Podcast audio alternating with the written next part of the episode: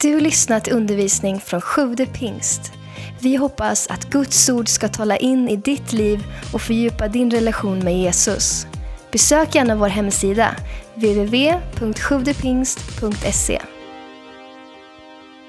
Andra Korintierbrevet 5 och 10 så står det så följande. Vi vet alltså att vad det är att frukta, nu ska vi se här, eh, versen innan ska jag läsa.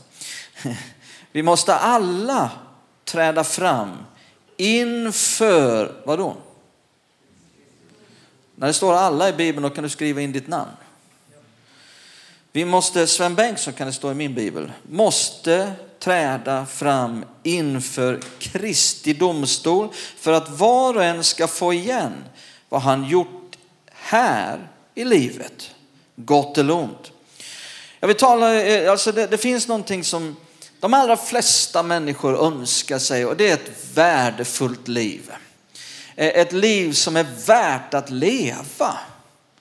Eh, att eh, ens liv ska få betyda någonting, att man får ha ett, ett liv som har ett värde. I, ingen har jag någonsin träffat som önskade sig ett värdelöst liv. Har du mött någon sån? Nej, det, det, möter man aldrig eh, och det är bra. Men frågan är då, vad ger livet ett värde? Och vad är ett liv som är verkligen värt att leva?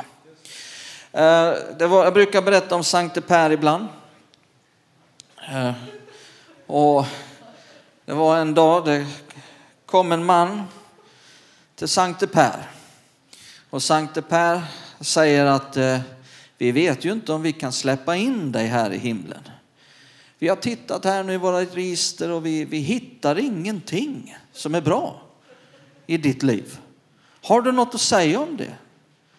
Ja, men sa mannen, har ni inte med när jag kom åkande på vägen?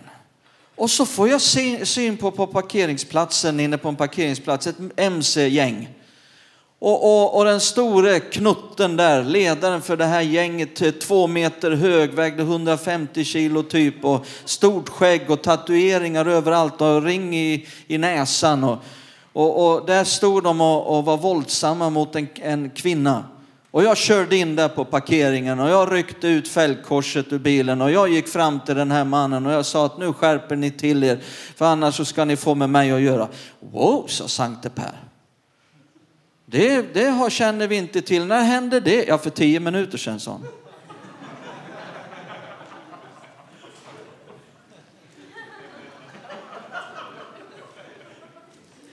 Först en del som förstår, sen efter fem sekunder en del som förstår, efter tio sekunder en del som ytterligare som förstår. Eh, och det finns en väldig sensmoral i detta. Och det är att stunden då värdet av ditt liv kommer att prövas kanske ligger närmare än du tror. Är du redo?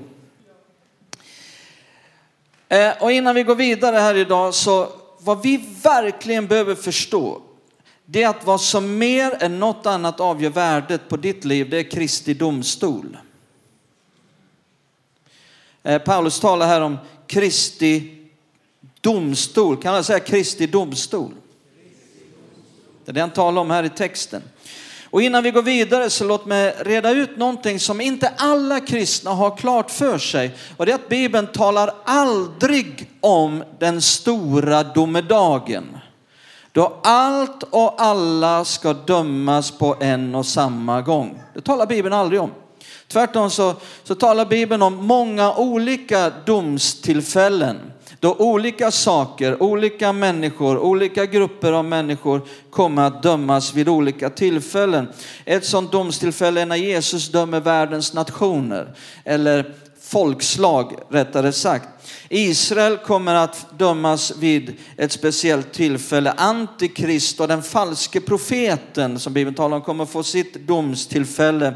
Bibeln talar om djävulen och de fallna änglarna som kommer att dömas eh, på sitt sätt av ett speciellt tillfälle. Och på samma sätt så talar Bibeln om att i slutet av det som eh, kallas för tusenårsriket eh, så kommer döden och dödsriket, Hades på grekiska, att ge igen sina döda, de som inte inte blev frälsta, de som inte dog i tron på Jesus, de kommer att dömas vid ett speciellt tillfälle. Och så talar Bibeln också om på samma sätt att de som har blivit frälsta, de som tog emot Jesus som Herre under sitt liv, kommer också att dömas vid ett speciellt tillfälle då ingen annan är med, inga andra är med. Och det är det som Bibeln kallar för Kristi domstol och det kommer att ske strax efter uppryckandet. Det är grejer det. Eh, och innan Jesus kommer tillbaka för att regera under tusen år. Jag ska inte gå in i detaljerna på det, men titta här nu i första Korinthierbrevet. Vi ska uppehålla oss lite i Korinthierbrevet, Korinthierbreven, andra och första. Därför det är där Paulus, Paulus talar mycket om de här bitarna i de två breven. Så innan han skrev eh, andra Korinthierbrevet skrev han första Korinthierbrevet, hör och häpna. Och där eh, i kapitel 3 så talar han om exakt samma sak. Första Korinthierbrevet 3, men vi får lite mer kött på benen. Eh, första Korinthierbrevet 3 och vers 10. Med den nåd som Gud gett mig har jag som en kunnig byggmästare lagt grunden och nu bygger en annan vidare på den, men var och en måste tänka på hur han bygger. Ingen kan lägga en annan grund än den som är lagd, Jesus Kristus. Om någon bygger, kolla nu, om någon bygger på den grunden med guld, silver och ädelstenar eller med trä, hö och halm så ska det visa sig hur var och en har byggt. Den, den dagen, den dagen, alltså vid Kristi domstol, den dagen ska visa det, för den, den uppenbaras i eld och elden ska pröva hur vars och ens verk är. Om det verk som någon har byggt består ska han få vad då? Lön. Men om hans verk brinner upp ska han gå miste om lönen. Själv ska han dock bli frälst, men som genom eld.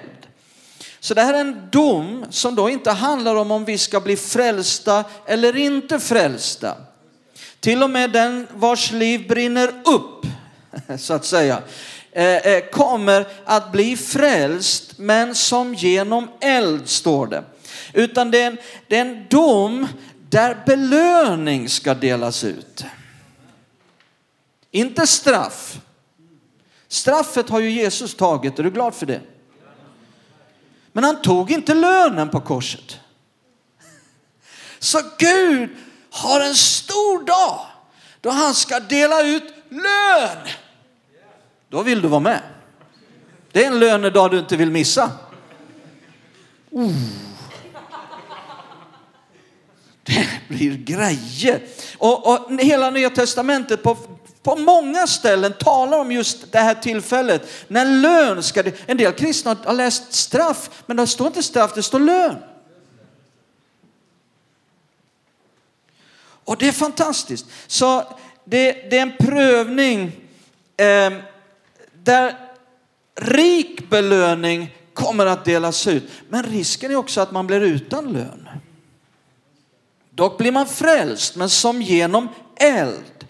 Eh, så här, den här prövningen är en prövning som avgör vad då? Värdet av vårt liv.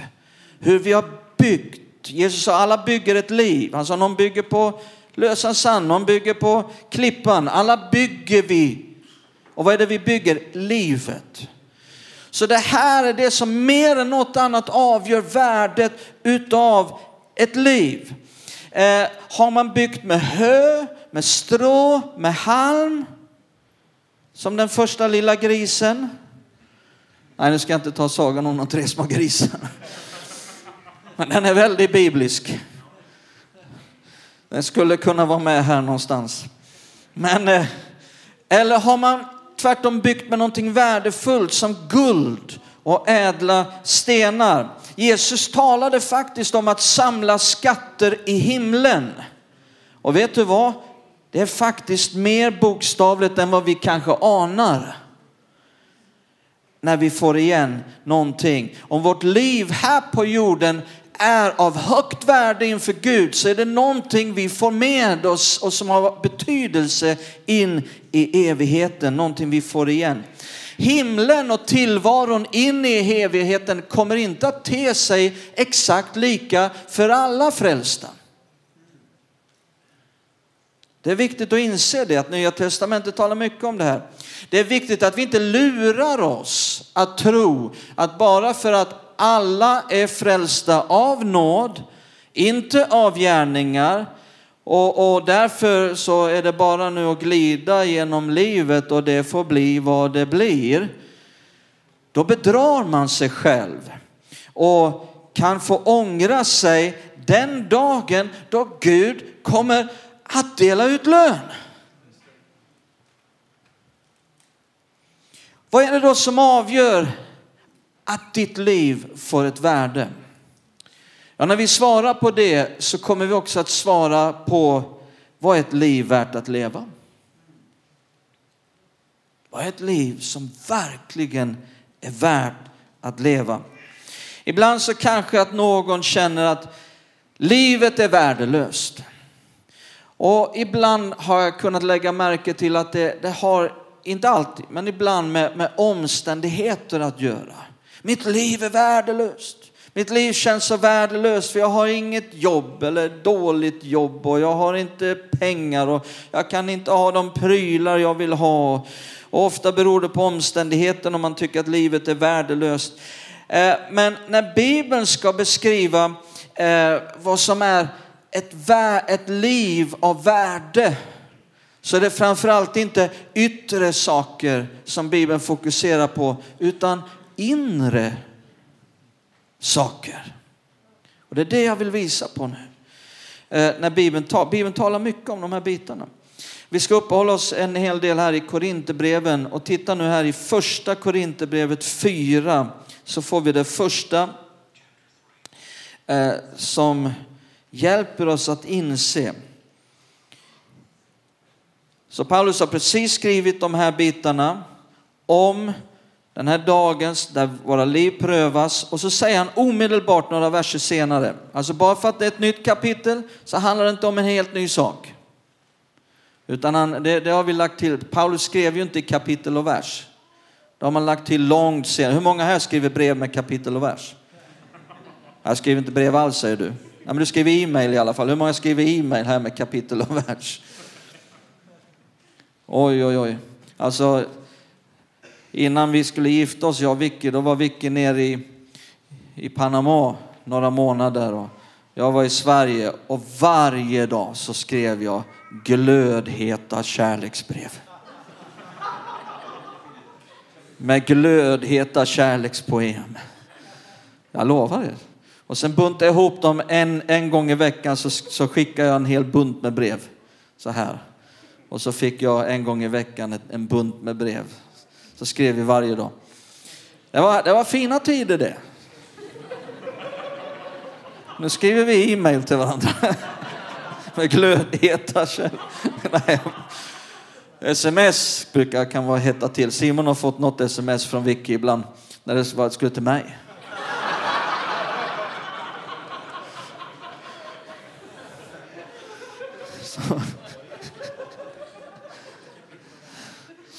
Vad Simon man? ja. Eh, var var jag nu? Ja, eh, eh, så Paulus skrev inte heller med kapitel och vers.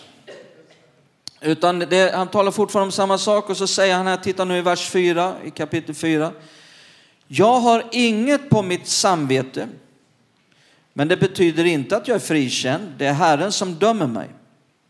Fäll därför ingen dom i förtid innan Herren kommer. Det är viktigt att du inte tar domen ur Jesu händer och börjar döma människor. Hallå? Och Paulus säger, jag vågar inte ens döma mig själv. Eh, eh, eh, han säger, fäll därför ingen dom i förtid innan Herren kommer. Han ska kasta ljus över det som är dolt i mörkret och avslöja alla hjärtans avsikter. Då ska var och en få sitt straff av Gud. Nej, det var inte det det stod. Var och en ska få sitt vadå? Beröm. Det är så viktigt att vi inte läser in fel ord. Många kristna kan leva i en mentalitet utav Gud är hård, han ska slå mig. Och de, de, de har glasögon på sig så att säga som, som, som gör att de inte ser vad som faktiskt står. Att Gud ska ge beröm. Han har en väldigt positiv ingång för den här dagen. Det är något som ska firas, det är någonting positivt som ska lyftas fram ifrån våra liv. Wow! Men titta vad det är som, som ligger till grund här för den här domen för Jesus. Att det är inte i första hand vad vi gör som skapar ett värde utan varför du gör det. Här ser vi att i domen kommer Jesus att fokusera på avsikter och motiv. Inte i första hand vad vi har gjort, utan varför vi gjorde det. Det är inte att om jag bara gör stora saker så ska det ha ett värde inför Gud. Inte nödvändigtvis. Det är inte själva storleken på bygget, vi bygger alla ett liv, men det är inte själva storleken som imponerar på Gud, utan vad du har byggt med. Det, det spelar ingen roll om du, om du bygger med strö och halm och strå och grenar liksom och, och det blir jättestort så har det ändå inget värde. Du får bygga väldigt, väldigt stort med hö och halm för att motsvara värdet utav en guldtacka. Som är något litet. Ja, det är jättestort. Woo! Ja, men om det är byggt med hö och strå och halm har det inget värde. Så därför kan någonting litet som är gjort med rätt motiv som Herren ser få ett väldigt värde och få en enorm lön. Så eh, vi ser allt det yttre, vi ser vad som görs. Men det är inte det Herren i första hand fokuserar på i domen, utan det är vad som ligger bakom, det som är dolt. Det som ingen ser. Och därför blir det så viktigt att vi inte dömer varandra och ger en dom i förtid, för du ser inte hjärtat bakom. Vet du vad? En felaktig gärning, men hjärtat var rätt, är inte så shaky för Herren som om gärningen var rätt, men motivet bakom var fel. Då är det värre. Så döm inte någon bara för att du ser att det, det de gjorde eller det de sa var fel. Du, vi vet inte alltid hjärtat bakom. Det blir så viktigt att inte döma, eh, för vi känner inte till alla parametrar som ska vägas in. Och det är heller inte för att du gör rätt saker. Vi sa först om stora saker. Eh, det är inte heller för att du gör rätt saker som gör att det får ett värde, att ditt liv får ett värde. Om jag bara håller på och gör rätt saker. Ja, du kan hålla på och göra rätt saker hela ditt liv utan att det får ett värde. Om motivet är fel bakom. Uh, titta här i första Korintierbrevet 13. Vi är fortfarande i Korinthierbreven. Vi går fram till kapitel 13. Det kommer tillbaka på olika sätt genom de här två Korinthierbreven. I första Korinthierbrevet 13 så säger Paulus så här i vers 2 och 3. Och om jag har profetisk gåva och vet alla hemligheter och har all kunskap, om jag har all tro så att jag kan flytta berg men inte har kärlek så är jag ingenting. Om jag delar ut allt jag äger och om jag offrar min kropp till att brännas men inte har kärlek så vinner jag ingenting. Och du kan studera det där ordet ingenting på grekiska. Du kan studera det där ordet ingenting på hebreiska. Vet du vad det betyder? Ingenting. Så det spelar ingen roll om jag så offrar min kropp i martyrdöd. Om motiven är fel det är tragiskt när sånt här pågår i vår värld. I religiös kristendom. Om jag bara blir korsfäst, om jag bara kryper på mina knän som en del gör nere i Panama där vi levde. Ja, Vicky. där jag kryper åtta mil fram till en staty på mina knän så att de blöder så ska nog Gud tycka bättre om mig. Är inte det något som är liksom, ja det är ett felaktigt motiv. Att jag gör vad jag gör för att Gud ska tycka bättre om mig. Varför gör jag vad jag gör? Eh, spelar ingen roll om du offrar ditt liv som livstidsmissionär. Om motiven är fel har det inget värde. Du kan vara pastor hela ditt liv. Du kan vara, tjäna Gud på olika sätt. Men om motivet är fel så har det inget värde. Vad skapar ett värde? Vad är, vad är ett liv som verkligen är värt att leva? Motiven spelar väldigt stor roll i detta. Om vi går fram igen till, eh, till andra Korinthierbrevet 5. Vi läste ju inledningsvis i andra Korinthierbrevet 5 och vers 10 om Kristi domstol. Och om vi nu går fram några versar efter att vi har läst om Kristi domstol i vers 10. Titta nu vad Paulus säger i vers 14 och 15. Kristi kärlek driver oss. Vad är det som, som driver oss, säger Paulus? Kristi kärlek. För vi är övertygade om att om en har dött för alla, om, om, om att en har dött för alla och därför har alla dött och han dog för alla, för att de som lever, hur många lever här inne? Vi lever alla. För att de som lever inte längre ska leva för sig själva. Utan för honom som har dött och uppstått för dem. Att inte leva för sig själv utan leva för Jesus. Eh, och Daniel sa det så bra här när vi skulle be här och samlas kvart över tio om en person han hade mött som sa att ja, men jag behöver inte gå till kyrkan för jag är trygg i min tro och jag, jag, liksom, jag behöver inte kyrka, jag behöver inte gudstjänst för jag, jag klarar mig ändå. Och liksom, men hallå, du kan ju vara med i en gemenskap för andras skull. Gemenskapen behöver dig.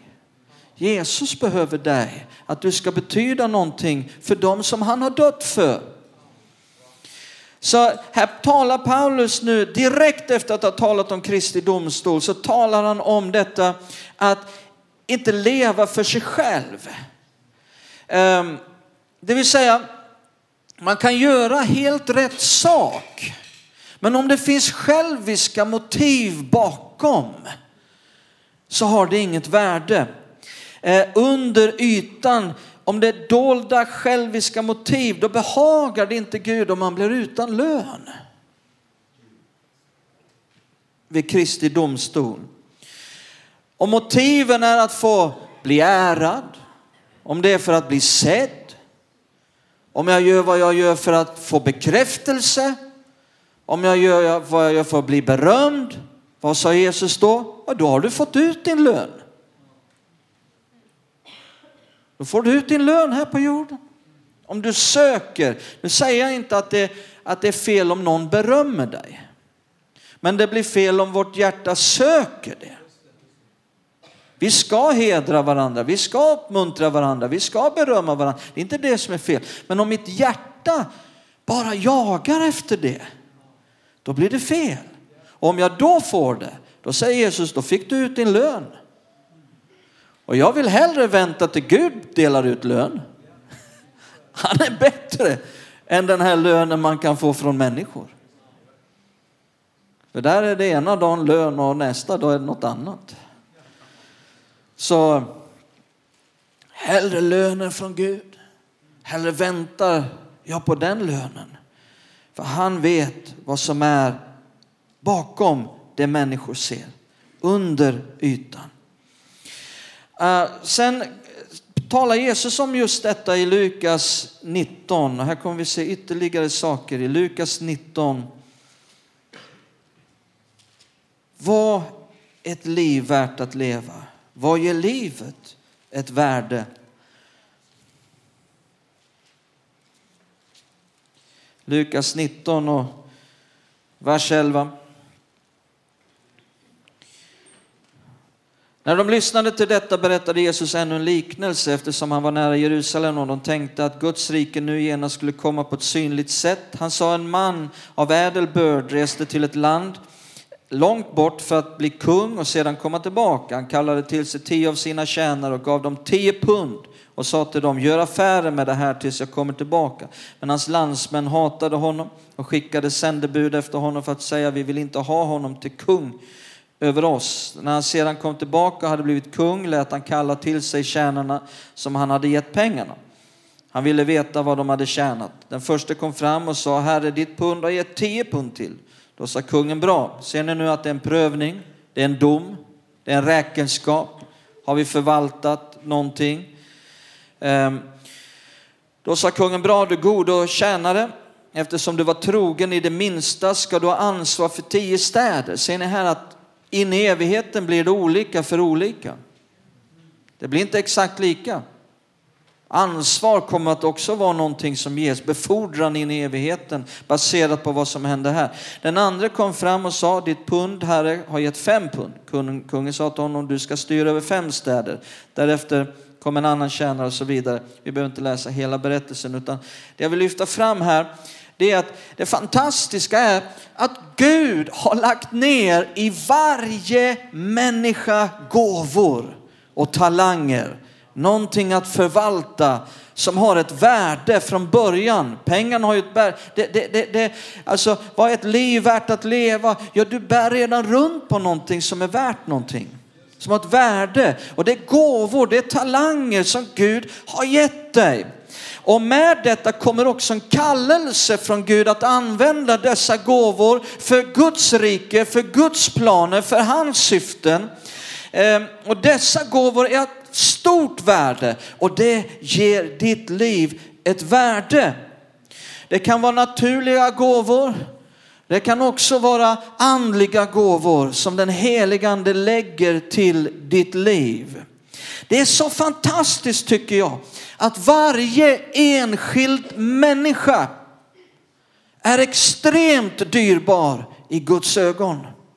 Så att han har brytt sig om att bereda en himmelsk plan, ett himmelskt syfte med varje människas liv. Däremot är det långt ifrån säkert att man har upptäckt sina gåvor. Och ännu mindre säkert att man har uppfattat Gud. Guds röst, Guds ledning, Guds kallelse i detta. Man brukar säga att det finns två dagar i livet som är väldigt viktiga. Det ena är dagen då du föds. Det är en väldigt viktig dag, eller hur? Det är viktig, och det är något man firar varje år. I, idag firar Mikael Bister. Ska vi ge Mikael Bister en applåd?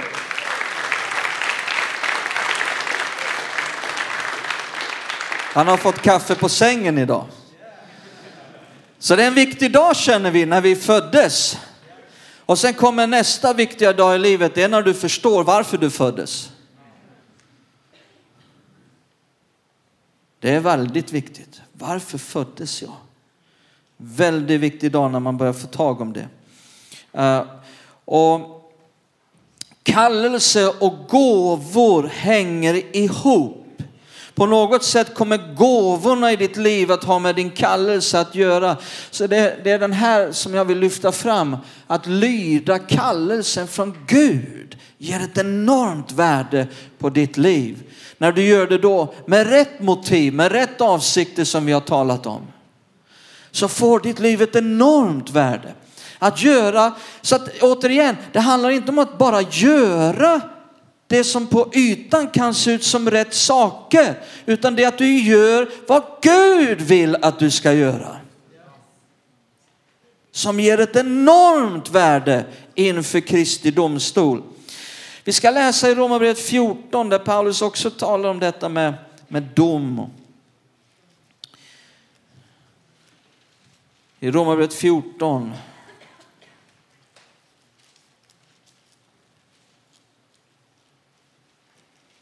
vers 7. Men, men om vi bara stannar upp lite grann så är det ju så att Paulus i kapitel 12 i Romarbrevet, två kapitel innan, räknar upp en lång lista på gåvor, på kallelser och där ser man väldigt tydligt i det kapitlet att kallelser och gåvor hänger så mycket ihop.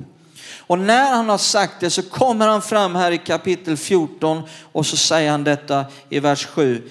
Ingen av oss lever för sig själv och ingen dör för sig själv. Lever vi så lever vi för Herren, dör vi så dör vi för Herren, vare sig vi lever eh, eh, eller dör tillhör vi alltså Herren. Kristus har dött och fått liv igen för att vara Herre över både levande och döda. Varför dömer du då din broder? Eller varför föraktar du då din broder? Vi skall alla stå inför vad då? Här är han tillbaka till då, kallar det nu för Guds domstol. Det står skrivet, så sant jag lever, säger Herren, för mig ska varje knä böjas och varje tunga prisa Gud. Alltså, titta nu vers 12, ska var och en av oss avlägga räkenskap inför Gud. Och därför blir det så viktigt att vi är en kyrka som tycker att det här är viktigt. Det här är jätteviktigt. Det här är något vi ska bära fram inför Kristi domstol. Vår gåvor, kallelse, vad gjorde vi med detta? Hur förvaltade vi det vi hade fått? Och därför måste vi ju då vara en kyrka där man kan upptäcka sina gåvor. Där, där, man, där vi också är en kyrka där man kan höra Gud. Där man kan uppfatta kallelsen från Gud i vår gemenskap. Det blir så viktigt att vi söker detta, där det finns utrymme för det här. Där man kan bli uppbackad, där man kan få stöd, där man också kan bli utmanad i att fungera i de här bitarna, där man kan frigöras i detta. Det blir så viktigt att vi är en sån kyrka. Men det blir också viktigt, och lyssna noga, att vi inte begränsar detta med kallelser och gåvor till den här byggnaden och till en tid i veckan när detta ska ske. För ser vi i Nya Testamentet, ja, då ser vi knappt någonting av det, utan allt av kallelser och gåvor är framförallt utanför en kyrklokal och på helt andra tider än gudstjänst. Det blir jättefel om vi tror att en gång i veckan på Lögegatan 1 ska allas kallelser och gåvor fungera. Nej, varför firar vi gudstjänst? Inte för att alla ska dra samman och fungera sina kallelser och gåvor. Vi firar gudstjänst för att tillbe Gud för att möta Gud, för att höra från Gud och i den gemenskapen ta del av hur den heliga ande ger kraft och betjänar. Och att vi kan gå ut ifrån den gemenskapen styrkta till att fungera i våra kallelser och gåvor på helt andra platser. Vi måste tänka så. Annars bedrar vi oss själva väldigt mycket och begränsar oss otroligt mycket. Det blir en helt omöjlig uppgift om vi ska vara en sån typ av kyrka där, man, där liksom allt ska fungera bara här. Och, och, och, och fortsätter man sen i andra Korinthierbrevet 5 faktiskt. Det är det här som är så fantastiskt här. Jag har inte med det här nu på, på skärmen, jag får inte upp det på skärmen. Men, men vi läste ju här i andra Korintierbrevet 5 om Kristi domstol. Vi läste om att inte leva för sig själv. Och vad är det sen Paulus kommer fram till i verserna sen? När han har talat om det här, att vi är alla Kristi ambassadörer. Så du behöver tänka, alltså ibland så talar vi så här att jag går till jobbet, jag går till skolan, jag går till affären. Jag går till gymmet, men börja tänka istället, jag är sänd till jobbet. Jag är sänd till skolan. Jag är sänd till affären. Jag kommer sänd till gymmet. Jag åker inte bara på semester, jag blir sänd till semester. Jag är Kristi ambassadör vart jag än går och Gud har lagt gåvor i mitt liv och en kallelse på mitt liv att fungera vart helst jag kommer på olika sätt och på olika vis. Halleluja! Lev ett liv i sändning, inte bara en som bara är ute och går. Det blir mycket härligare och ditt liv får ett enormt värde. Titta här vad Paulus säger om sitt eget liv. Ni kan komma fram och börja spela lite. Så ska vi försöka landa här. Vi landar i Apostlagärningarna 20. 20 och 24. Titta vad Paulus säger då till sist. Jag läser mycket hur, man, hur han uttrycker sitt hjärta. Vad säger han om sig själv? I Apostlagärningarna 20 och 24. Men jag anser inte mitt liv vara värt något för mig själv. Bara jag får fullborda mitt lopp och den uppgift jag har fått av Herren Jesus att vittna om Guds nåds evangelium. Det var där han hittade värdet, i gåvorna, i kallelsen, inte i att leva sitt liv bara för sig själv och helt självupptagen. Där kände han att där finns inget värde. Men när jag lever i det som Gud har lagt ner i mitt liv, när jag tar det som är av värde i mitt liv, det jag har och, och bara löper mitt lopp. Löp ditt lopp. Löp inte någon annans lopp. Jag upplever jag ska säga det här idag. Löp inte någon annans lopp. Kopiera inte någon annan. Du kanske ser upp till någon som har gåvor, som har kallelse och tänker så. Tänk om jag kunde göra det. Var inte en kopia på någon annan. Det är när du gör vad Gud vill att du ska göra. Det är inte när du gör vad någon annan gör som ditt liv får ett värde. Det är när du gör vad Gud vill att du, just du, på ditt speciella, unika, originella sätt. Det är då det verkligen får ett värde. Lev i A-plan, inte B-plan. Och Guds A-plan är inte en kopia på någon annans plan. Och överlåt dig, ge ditt liv. Ska vi stå upp tillsammans? Tack för att du lyssnat. Glöm inte att du alltid är välkommen till vår kyrka. Du hittar mer info på www.sjuvdepingst.se